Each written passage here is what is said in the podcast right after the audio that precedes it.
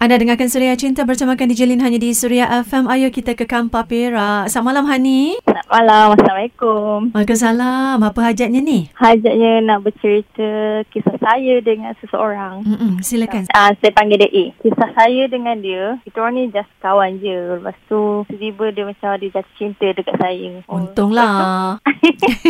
Lepas tu, saya pun macam ragu-ragu je lah. Sebab saya dah banyak kali broken kan. Mm-mm. So, saya macam was-was kat dia. Lepas tu, dah lama berkawan tu, saya pun jatuh cinta kat dia. Dia pun jatuh cinta dekat saya. Then, saya dengan dia pun bercinta. Tak macam mana, dia macam nak serius lah dengan saya. Tapi, buat masa sekarang, saya dengan dia berjauhan. PJJ. Sebelum ini masa awak kenal tu, Sebelum kenal tu pun, kita orang PJJ juga. Sebab tak pernah kenal, tak pernah jumpa. jadi Hani di Kampar, A tu ada di mana? A Eh, di Kuala Lumpur. Tak macam mana kita orang declare lah nanti satu hari nanti kalau ada masa jumpalah saya dekat sini kan. Lepas tu dia kata ha tak apalah kita set time untuk jumpa apa semua. Kena kenal dengan family saya. Saya kenal dengan family dia.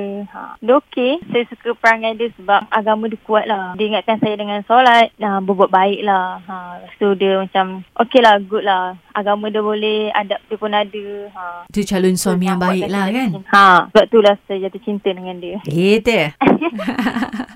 Okey, jadi dalam seminggu berapa kali dia hubungi awak? Every day, setiap kali dia free, dia WhatsApp, dia call. Setiap kali dia cuti, dia call saya. Mm-mm. Walaupun saya busy, dia faham. Saya busy apa semua. Tapi kalau dia busy, saya tak faham.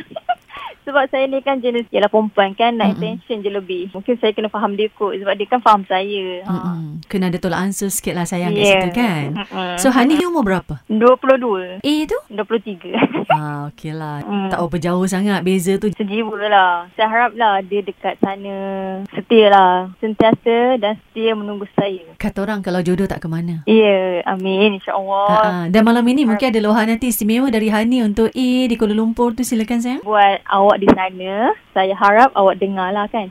Saya harap awak setia dengan saya dan saya setia dengan awak sampai bila-bila. InsyaAllah kalau ada jodoh kita kahwin dan story nanti saya akan membahagikan awak hingga akhir hayat lah. I love you for him.